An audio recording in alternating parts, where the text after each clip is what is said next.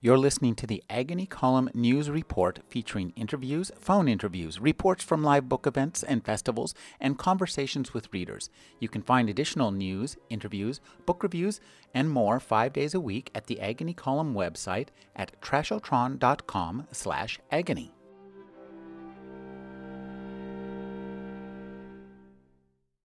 Andrew Yang is the co founder of the Forward Party, a new independent political movement dedicated to restoring the promise of American democracy. He's the author of the books The War on Normal People and Forward Notes on the Future of Our Democracy. Stephen Marche is the author of the Next Civil War, The Unmade Bed, The Messy Truth About Men and Women in the 21st Century, and The Hunger of the Wolf. Their new novel written together is The Last Election. Thank you for joining me, Andrew and Stephen. Pleased to be with you. Thanks for having us. One of the things that I thought when I first read this book, I looked at it, it is, in a sense, a work of science fiction in that it begins in the future, November of this year it ends in the future, January 20th, uh, 2025. Like most works of science fiction, it was not written in the future. Science fiction writers don't have a, you know, a lock on time travel. They have to write everything in the past. And the best science fiction is, as uh, Cory Doctorow once told me, uh, it it attempts to predict the present, and that made me think of when I first started reading science fiction in the golden age of science fiction, which was 15 for me, I collected books by a guy named Frederik Pohl. And I had these little books that I would line them up. He was an advertising guy who hit upon writing science fiction. And one of the things he said that I always remembered was that the science fiction writer doesn't try to predict the car, he predicts the traffic jam. And this is exactly what you two guys have done.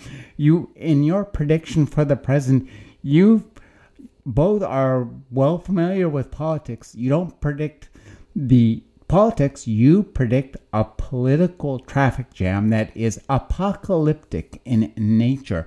And I'd like you to just discuss the idea of looking at the present and predicting the present. Andrew. Yeah, Stephen. Steve, yeah, Stephen um, wrote an excellent book, "The Next Civil War," um, that I interviewed him on, and we connected on a lot of our concerns about uh, the not so distant future of the U.S. and its political system, its culture, uh, the degradation of various institutions.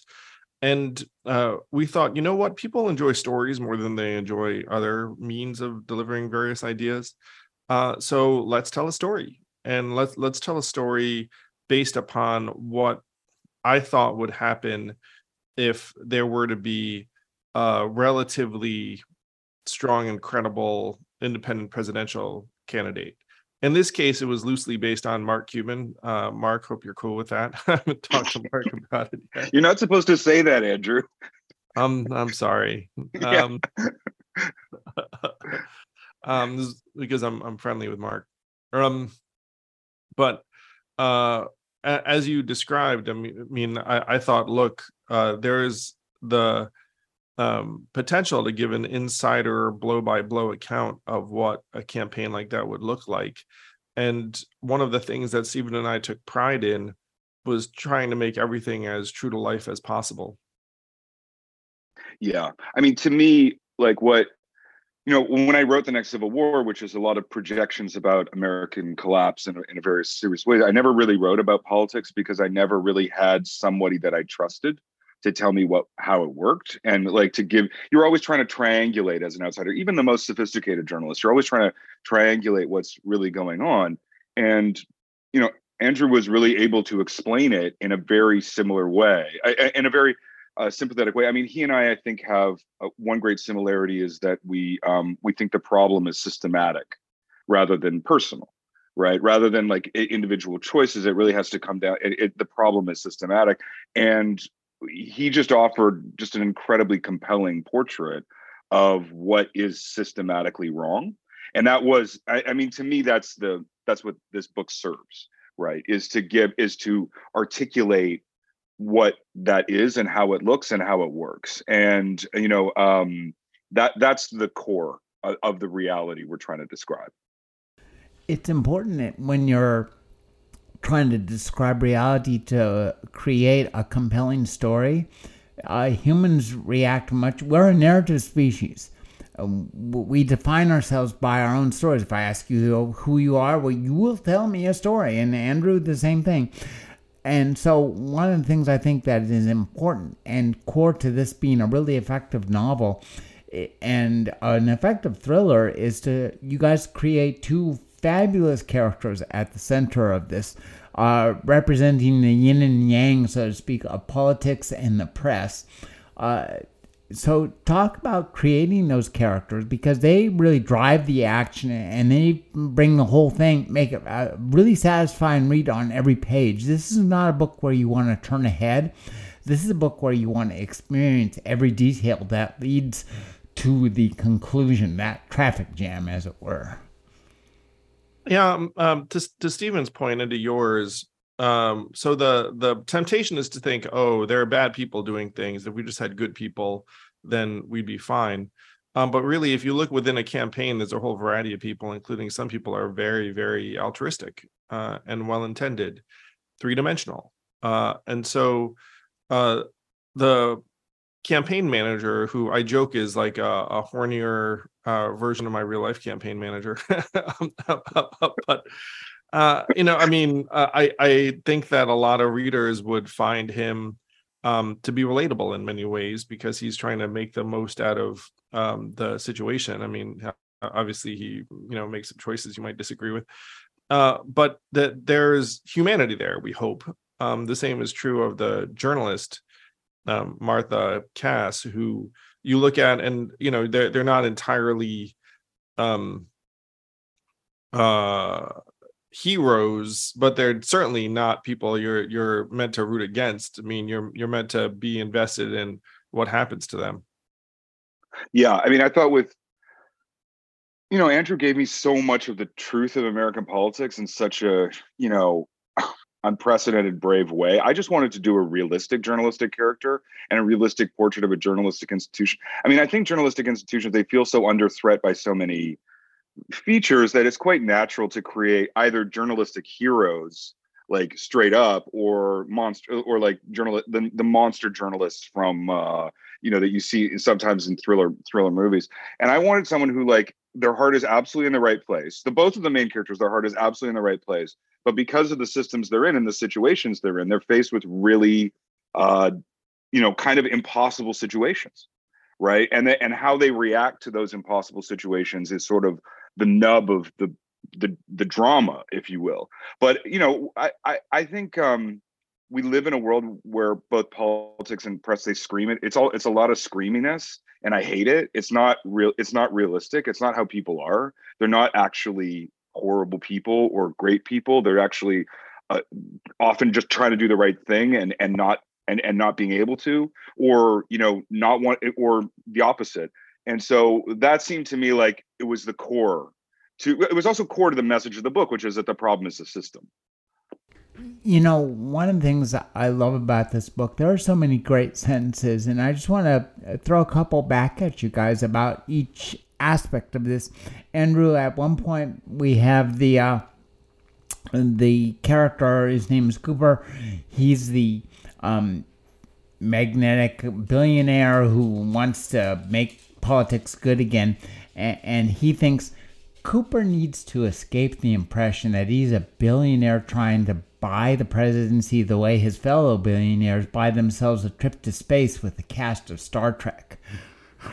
Which is uh, uh, such a great sentence. And on the other side, on the press side, uh, we have um, uh, the character thinking, like many people who have devoted themselves to an institution, the more it betrays her, the more she worships it.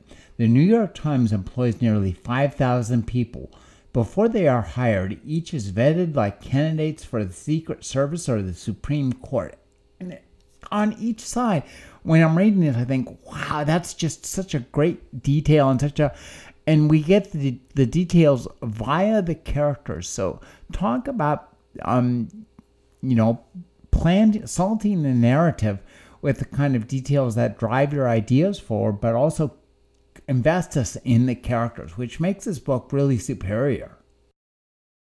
Now, yeah, the uh, the goal is to put people in the shoes of uh, the actors or the, the agents or the people who are trying to um, either um, save democracy or uh, report on a particular story. And I've actually been in rooms. I mean, obviously, I ran for president, um, so I I know what I experienced. Um, but I was I was also trapped in buses and rental vehicles for weeks on end uh, with campaign staff and operatives and volunteers and and journalists. And so, if you have a sense of the internal dialogues and also the scuttlebutt, I mean, one thing I was proud of in this book was that I think that people talked um, more like people actually talk when you're stuck in the rental vehicle with them. Believe it or not, when you're running for president, you're stuck in the rental vehicle. Uh, you know, like that. There's um, some um, profanity, some uh, you know glibness, some uh, tearing each other down um, just because you know, like you're um, uh, building rapport in different ways. Uh, and so uh, being able to convey that, I think, gave, gives it that sense of veracity that you're describing. You're like, okay, uh, you know, uh, like the, these are actually versions of people. The scuttlebutt is the key. That's the key word. I mean, that's why you should read this book right? Like the reason to read this book is like, like i had a friend who was hired by the new york times and she had to pro- she had to provide a list of a whole bunch of informations because a person was going to vet her. Just and i mean like i no one has asked me for my personal information ever right? Like but they're different. They're different. They have a different sense of mission. They have a different sense of their own important that i mean that's just an accurate little detail right? And i mean i think the details that i got from from andrew but also from his staff like they were just they are incredible. Like like you don't need the thing is like most fiction is like exaggerates things. I don't think the situation is such that we need to exaggerate anything anymore. Like just put it down on the page and just let and let it be there. I mean just like those two lines that you saw i mean it you, you, when you read them back to me it's like yeah that is crazy. But also that's just the most accurately i could put it. Like that the most accurately that it could be described. So like it you know it's um I, we're in a place i think where I, you know, reality has outstripped fiction. You don't need to be crazy. Like you don't need to be wild. You can just describe how things are. You know, I, I thought too, you guys made a lot of really good decisions and difficult decisions in making this book because on one hand you always you refer to the president and never by name and the republican never by name and what that does is we all immediately punch in kind of reality without dragging all the detritus that currently accompanies reality. So we can understand who's in those places without having that whole all those terrible awful many bazillions of stories clutter up your narrative. And, and I think that that works out really well because um, it allows us to focus on what you want us to focus on, which is how the sausage is being made. And it's un- an unha- that part of the story is pretty unhappy. yeah. Yeah, what, what was fun is that um, there were real journalists and real celebrities sprinkled throughout that um, I think are also frankly pretty grounded in reality.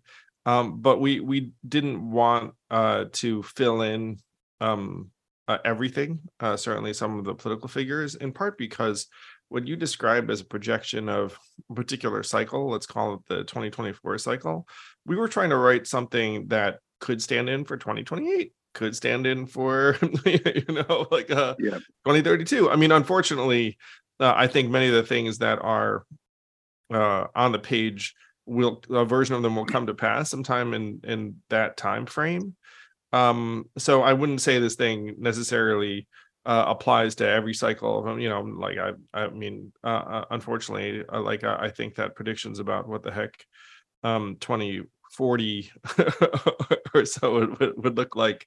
Um, yeah. uh, you know um, might not be accurate. Um, but that was one of the reasons why in our mind we wanted to do something that um, stood up uh, over a period of years yeah i mean i don't think like what this is a portrait of is one way that it could end right and i mean I don't know how you feel about this, Andrew, but when people ask me like, "What do you like?" Because I wrote the next war, they ask me like, "What do you think is going to happen in 2024?" I'm actually like, this is not that far from what I think would happen. Like it's not like like I don't I don't think we're su- I don't think we've been shown to be super wrong so far, right? Like it's like like it's like it's I mean there is a method you know there is a method for having somebody who doesn't win an election either in the popular vote or in the um, uh, or in the electoral college vote uh, win, become president in a totally constitutional way. And that's a terror, and it's happened before, and it's a very terrifying reality. And what year it happens in, to me, is not so important as yeah. the fact that it that it that it that it's it could happen, happen. And it's probably going to happen at some point. It's probably going to happen, and and a, a lot of it. So uh, a, a lot a, a lot of it is reliant upon there being, frankly, um uh, some kind of uh, political movements from outside the two party system, candidates who run from outside the two party system, um, which is part of an historical cycle or realignment. Uh, where one of the things people generally don't realize is that someone like Abraham Lincoln um, won his election with 39% of the vote um, uh, among four candidates. Uh, now, we all revere Abraham Lincoln as one of you know the greatest presidents ever, um, maybe the greatest. Um, but can you imagine contemporaneously being like, okay, this guy's president, 39%, sure, that works. you know, right. I mean, like in, in, today's day and age where um, where you know if the if your incoming president got 39% of the vote, people would be up in arms. And unfortunately, that is what happened when Abraham Lincoln won, where uh, the South said, "That's not my president." They freaking seceded. Um uh, and and so you can imagine some version of that playing out over the next number of years. Yeah and when you talk about like the present like you know you know you talked about like the future the science fiction the job is is to predict the present which i think is totally what we're trying to do here. I mean this is completely an accurate description of what we're trying to do. Um like it was also about the past right? It was like the election of 1876 in particular 1824 1828 um, the elections before the civil war and what happened. I mean they provide they're they're frighteningly plausible right? Like they're not like they're not they're, they're like like when you read them you don't you don't feel like you're reading something in the distant past. It's like oh well that that absolutely could happen right. Um and and and and that was that was also part of this. It's like it's it's not necessarily even it's it's not it's not, it's not 2024 it's also you know part built into the system if you will. And that brings me to uh, the idea that uh, those who do not learn their history are doomed to repeat it. And it, the election of 1824 is particularly instructive because we have now two pretty um you know potential third parties gearing up. There there's andrews which is the forward. Now that party we we know a lot about them. We know who's behind them. We know what they represent. Uh, there's also a new party um and th- this party we don't know anything about. They've concealed their all their donors. Um, they're hiding behind um, some election laws.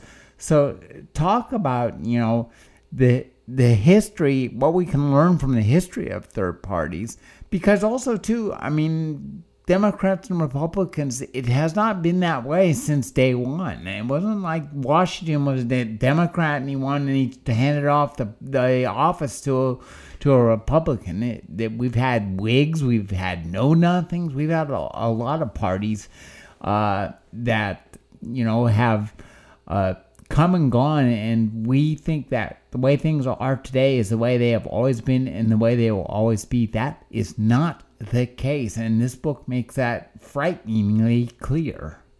Yeah. So um, to to put it out there, uh, the the Forward Party, of which I'm the co-chair, is not um, running a candidate in the presidential cycle, in part because of the concerns laid out in this book. I think you're describing No Labels, um, which is an organization that that is looking at putting together a unity ticket. Um, but you don't need to look uh, too far. I mean, Cornel West is running in the Green Party. I have a very high conviction that RFK um, Jr. Uh, continues to run as an independent.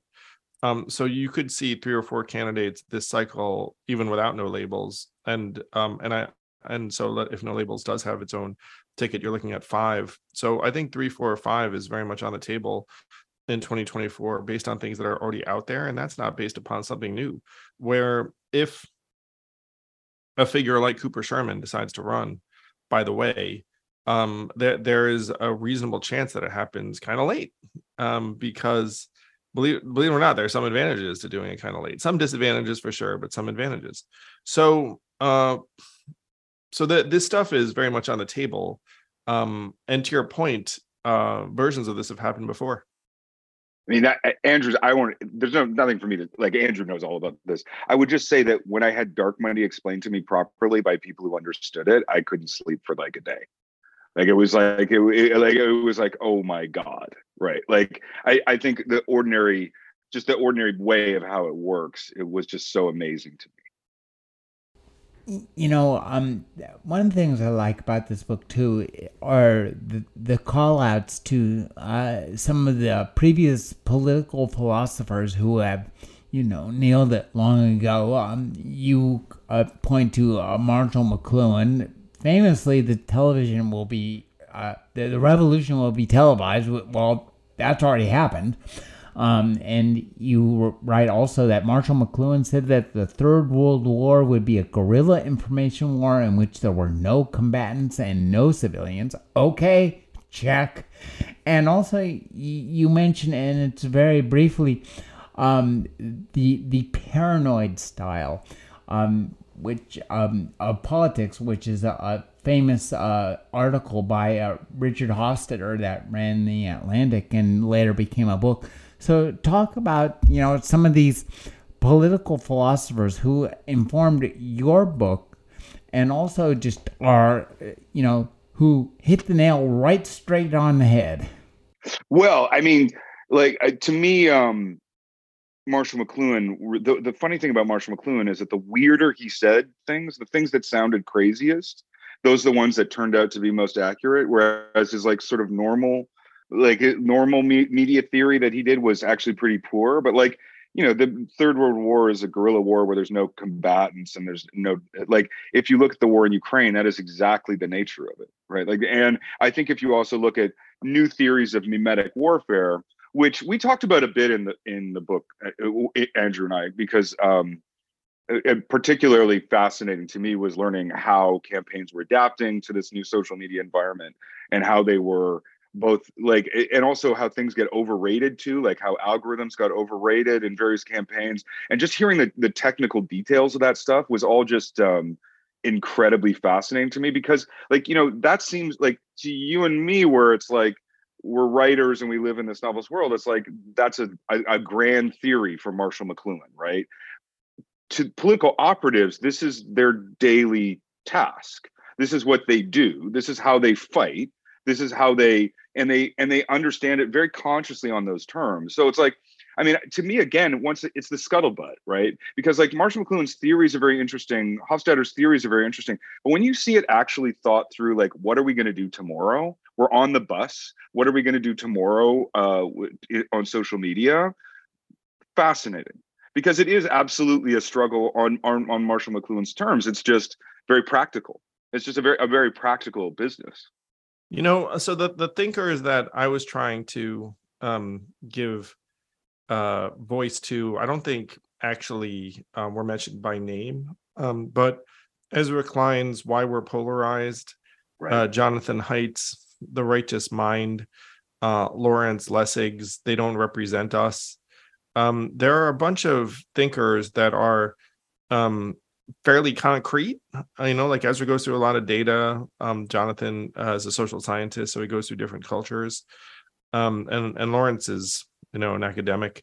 So that these guys have documented in many ways the ongoing deterioration of American politics. Um, I'm also going to throw in there Tim Urban uh, Wait But Why. Mm. He came out with a book, uh, uh, What's Our Problem? Um, and so there are different people that are documenting, like, wow, guys, this is really progressing badly. right. going, you know, and and uh, one of my frustrations with most of them, so that there's an exception to that. I mean, Lessig works his heart out. I mean, he ran for president, so like like Lessig's not in this. I mean, they all work their hearts out. Uh, it's just that that we see these things, and then everyone's like, okay, like I guess we're just on this uh you know ride uh, toward the cliff you know? It's now now the the forces that are taking us toward the cliff are massive. I mean uh, you know stephen described dark money. It's like okay how do you get rid of dark money? Well you need a constitutional amendment. It's like can anyone amend the constitution? No. So i guess we're just going to do this thing. Right. um so there are different versions of the of, of these problems. Um but you know it, it is actually articulated by a journalist at a conference i was at. Gosh now like it was like 2018 and she even said she was like like why is it that so many of the people i talk to who are actually pretty in many cases smart and powerful just throw up their hands and say we're on a ride that we're not going to like the ending to. Um and that's just the way it is. And, and uh you know in in some ways this book is about what that ride actually looks like.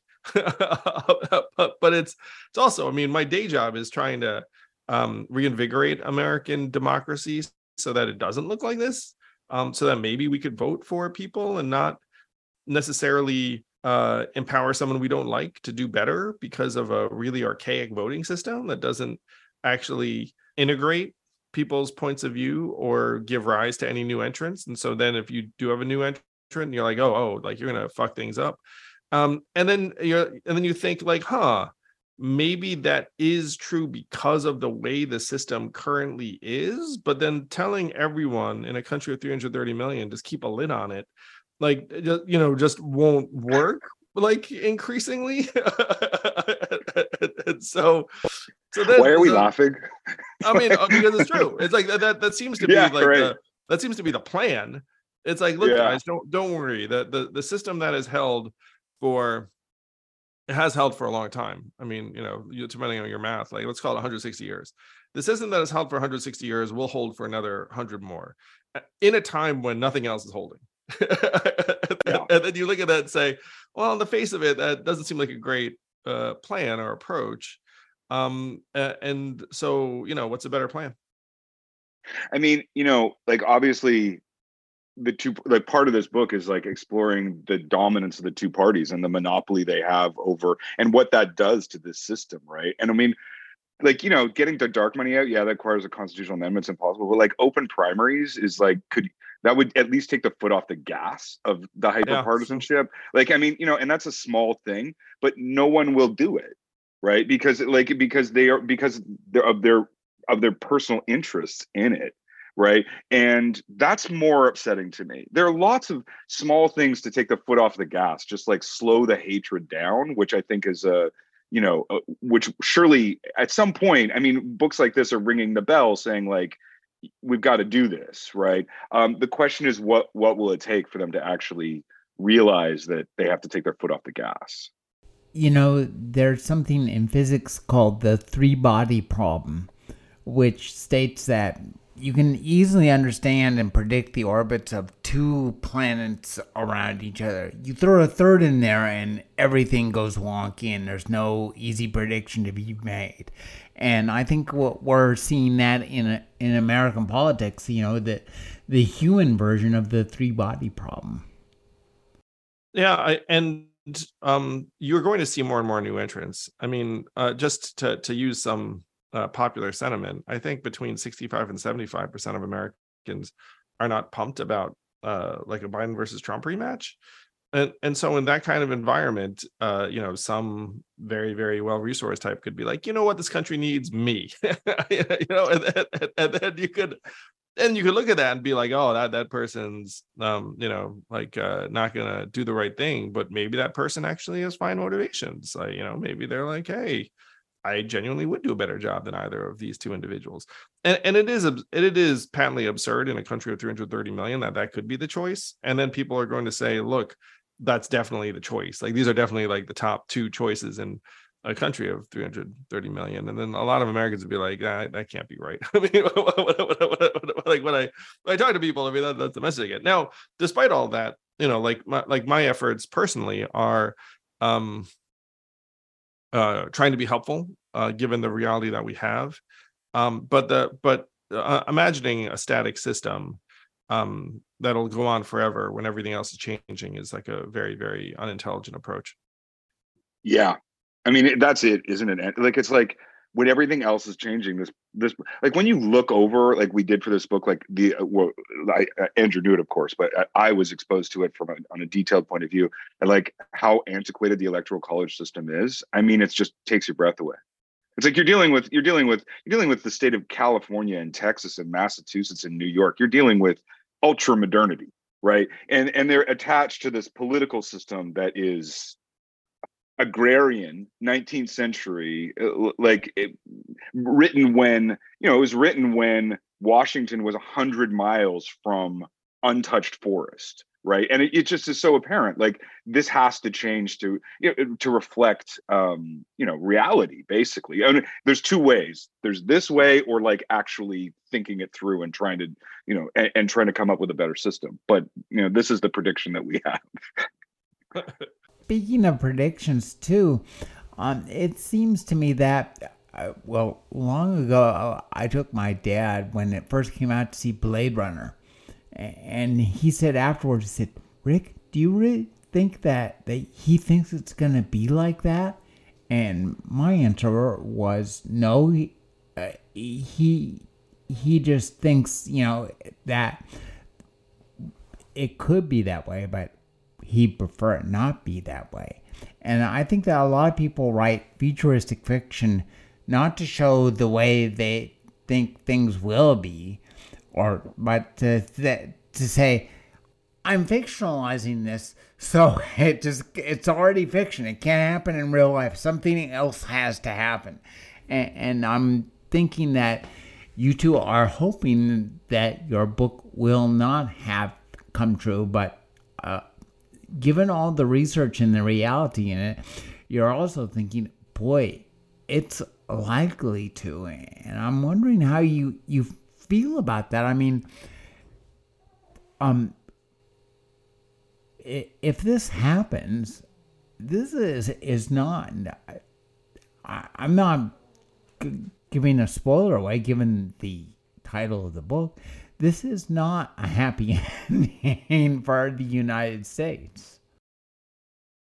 Well, uh, if something like this does come to pass, um, the United States will uh, still trudge forward, albeit under systems that um, people will completely recognize as um, uh, as uh, not grounded in many of the things that they were told growing up. Um, you know, and and so um, it would be an acceleration of institutional degradation. Uh, and then I think all sorts of strange things, um, generally negative, um, uh, become on the table. So I agree with your evaluation of it. Is that I don't think me and Stephen were being very far fetched uh, in this, um, but I'd like to be wrong, or I'd like to. And in my case, again, I mean, I, I actually do work on um, yeah. trying to to make things better and more resilient. Um, though we're up against the clock. Uh, so you know, I mean, I I like I, I know a lot of very, very um powerful people, and a lot of them are freaked out about 2024. And when they look at it, they also have a sense of powerlessness. Um, and one of my jobs is to be like, well, here are some of the things we can do. I'll actually tell you guys a true true story um, as to what I've told very very powerful people. Um i'd say look the, the smartest thing you could do in this system is just run the most rancid racist crazy person you can think of. Um because uh that that actually might siphon um some of the less like you know less well-intended votes like that's actually a smart thing to do. Now uh, in the current american system no one wants to touch that with a 10 foot pole. Um um but that would actually be pretty smart um, another thing that would be pretty smart is to encourage tens of thousands of Americans to move to swing states. that, that, that, would actually right. be fine. um, and it, and if you look at the economics of that, it actually still makes sense.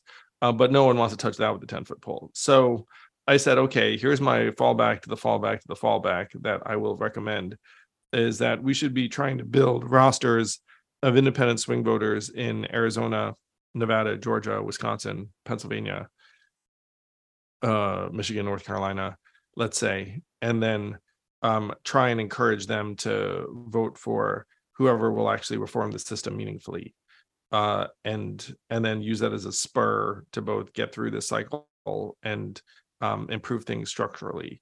Uh, so that's something I'm working on in real life, uh, bully for me, but it's not that you know. I mean, because I'm um, I'm I consider myself a patriot and a problem solver, and I'm gonna you know like uh, try and do something about it.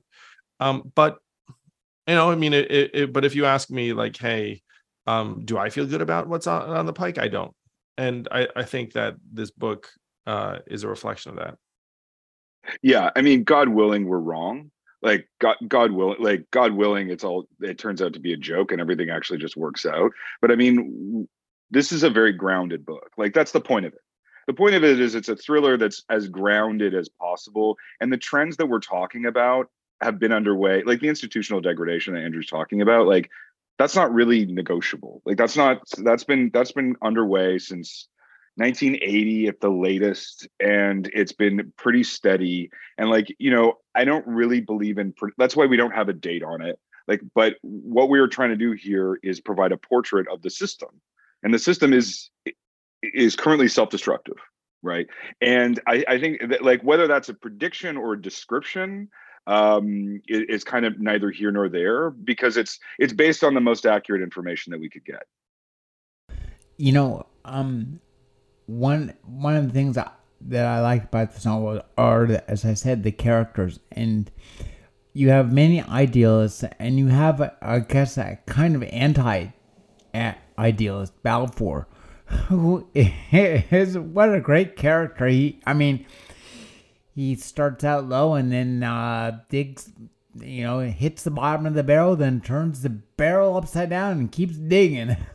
so, talk about creating Balfour. Well, I mean, he was just based roughly based on some Oppo agents um, and where they came from and what their lifestyle was, and you know, that's not a particularly cheerful line of work. Um, you know, I mean, I, what I found really interesting is like talking to Andrew and his staff and like the people around him um, and his colleagues was like they were cynical and they were they were telling me the truth and they were telling me the hard truth, the hard nosed truth. And so when they said like, "Oh no, these people are really altruistic and optimistic," I knew it.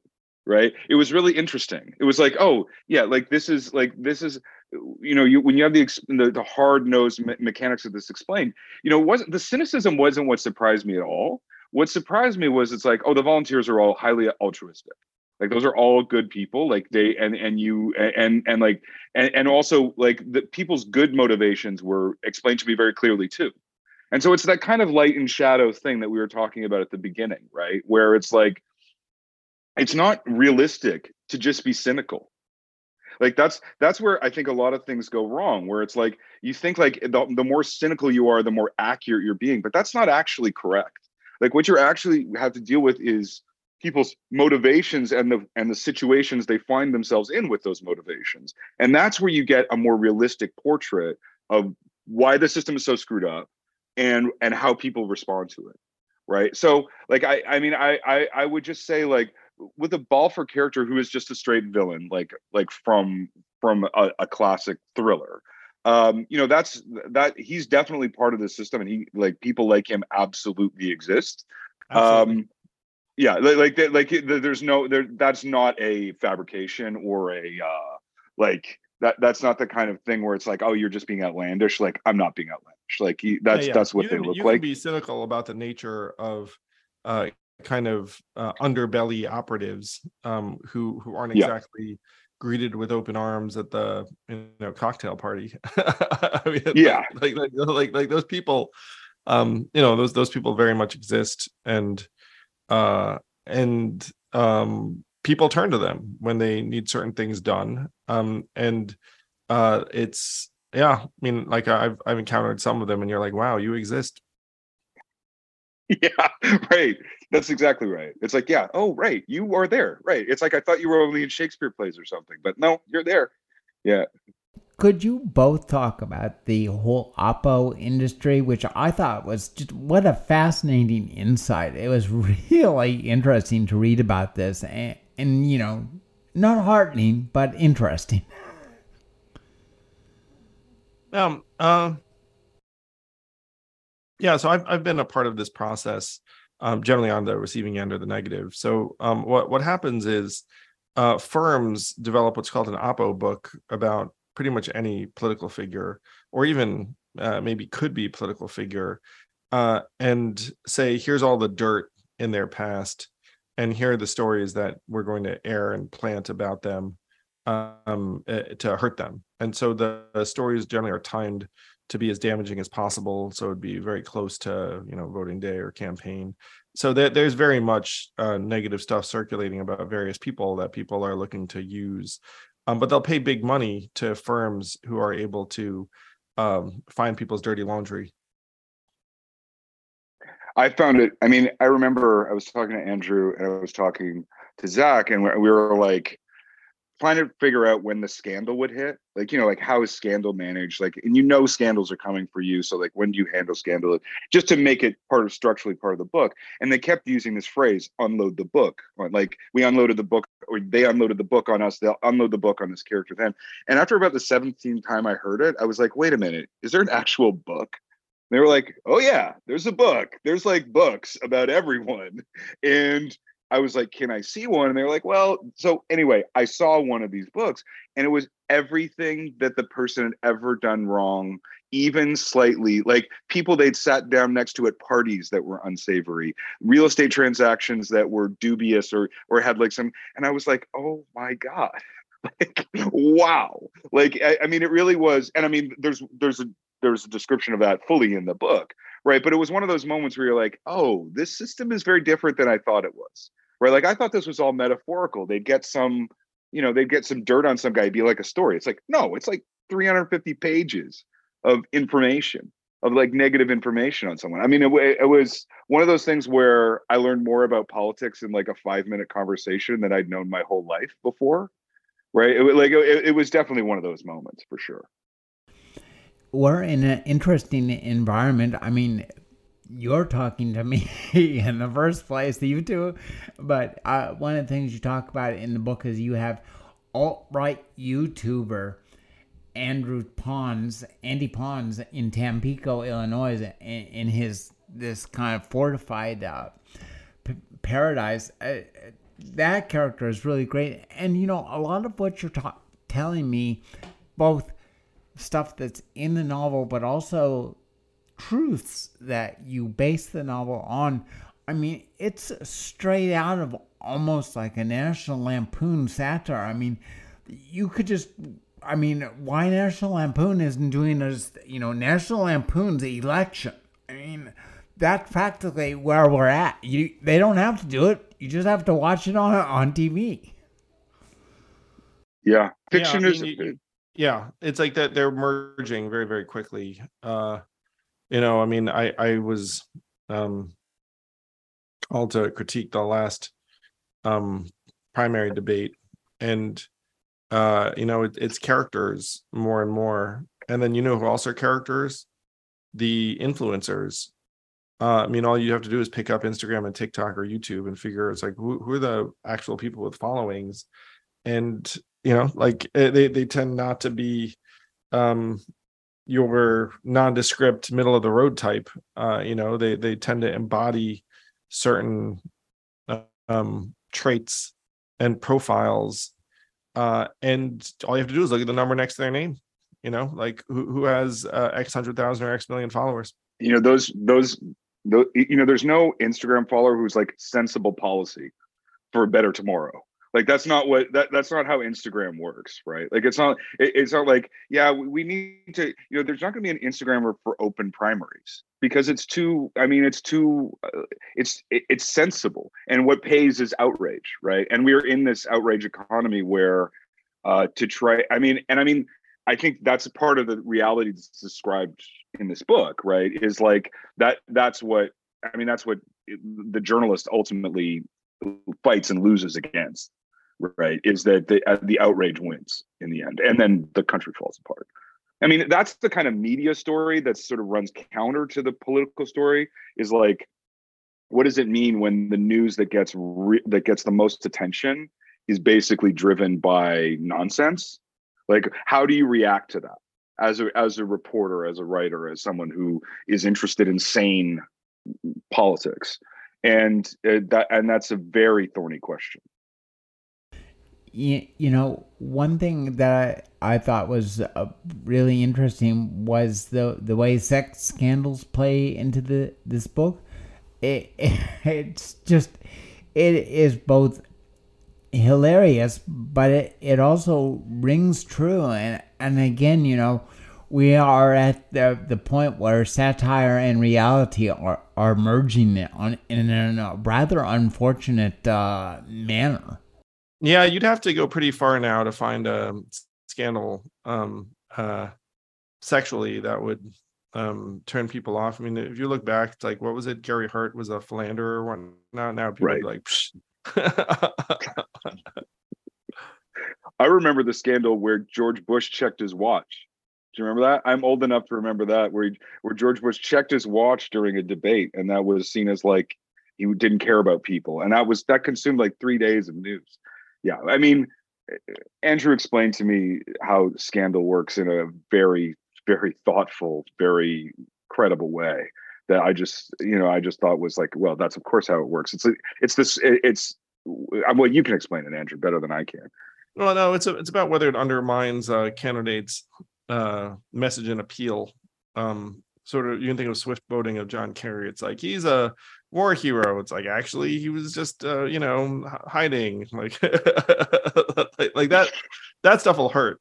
Um, but if it's uh if it's something that reinforces their general narrative, then um, you know it, it's not going to matter. Uh, it's one reason why Trump now is so bulletproof because his appeal is built upon his um venality in, in some ways and so it's like oh he was a jerk it's like sure um uh but it's one reason why someone like lizzo or ellen degeneres if they're shown to be a jerk then it's all of a sudden very very damaging um it's about turning someone's strength into a weakness uh, but in this day and age, um, we kind of expect people to be pretending.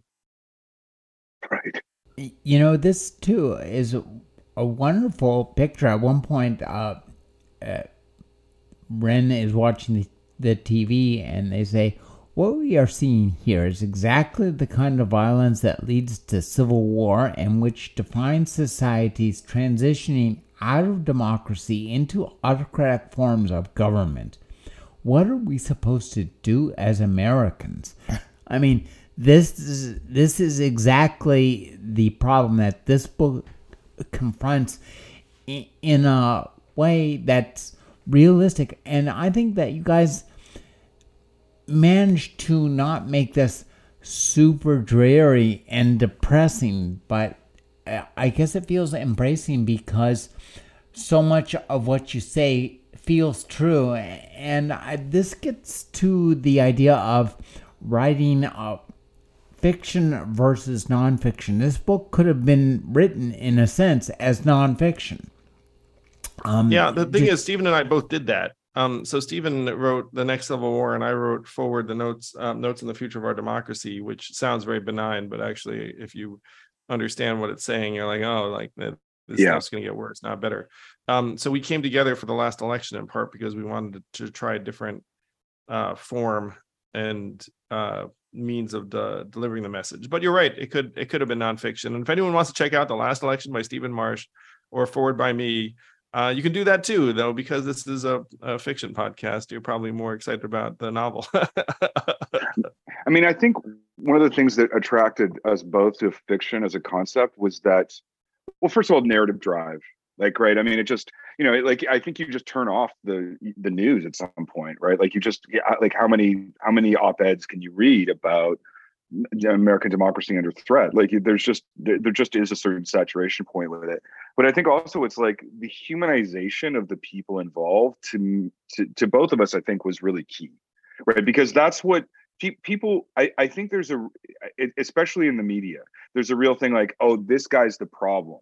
This guy's the problem. This if only they'd done this if only he and it's like no no no no no. The, the, the problems are not about the problems are the structures. You you would not do any better if you were put in the same situation right? Like you know like you would you you would face a really impossible choice and you would have you would have to make eh, those decisions that are you know very dramatic decisions but they're human beings making them. It's not it's not like suddenly america got filled up with monsters. Like that's not that's not what happened right? Like eh, there so that i mean that to me was fiction is really the way to show that you know the way human beings re- react under pressure right and in conditions. And and so that that to me is why fiction is uh, you know uh the right the right way to tell the story. It's the best shortest avenue to the truth for the reader. The reader has a, a more um vital experience of the truth when it's told in a fictional way because the narrative allows you to penetrate deeper into the reader's own story as it were. Right. Yeah I, th- I think we got a lot done uh, very efficiently and quickly. it, it, it's it's a book that you do do not want to put down, and, and but it's also a book that you think about a lot.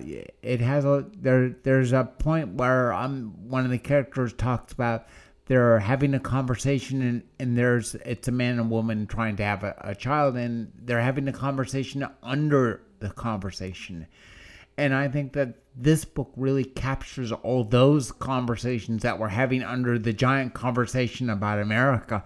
This book captures the ones that are under those in a way that's really forceful and impactful on the reader. I'm so glad you had that experience. Um, I think yes, that's one indeed. of Stephen's uh, and my uh, perspective. I think Stephen's dedication said it was like, look, for those people who are um, brave enough to see the future so we can change it. Um, you know, there are a lot of incentives for people to be like, ah, you know, like institution's fine, my institution fine, uh, you know, like tut tut, something along those lines. And then um, me and Stephen, for better or for worse, uh, are wired to be like, okay, how does this actually play out? What really happens? And and then we look at it and point to it and say, guys, if you don't like this, like maybe we should do something about it. Um, and the the the fundamental problem is that um, people's incentives are generally just to go along uh, with the wave. Often they're getting paid a lot of money with the wave. Often right. they will be courting um, career disaster if they decide to try and stand in front of the wave. And I can say this with conviction because I actually know dozens of people who've um, seen their careers uh, dashed against the rocks because they were trying to go against the wave um so you know like i i love those people um but it's not a solution in the sense that uh you can't expect people to be um courting self disaster uh you know there's a scene toward the end of the book where one of the characters we named who's not great like is just like yeah. You know like everything's coming up my my direction. And um and, and there and you know and th- those are real humans by the way that um you know like as and, and, this is one of the reasons why we are in this predicament is that there there are plenty of folks who are just going to be like look i myself am going to am going to be fine.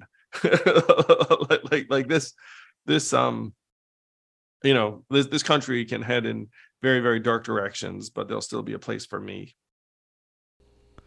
the new book by Andrew Yang and Stephen Marche is The Last the last election. Thank you for joining me, Andrew and Stephen. Pleasure.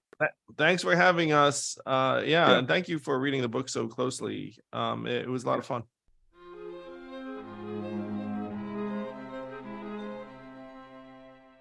You're listening to the Agony Column News Report featuring interviews, phone interviews, reports from live book events and festivals, and conversations with readers.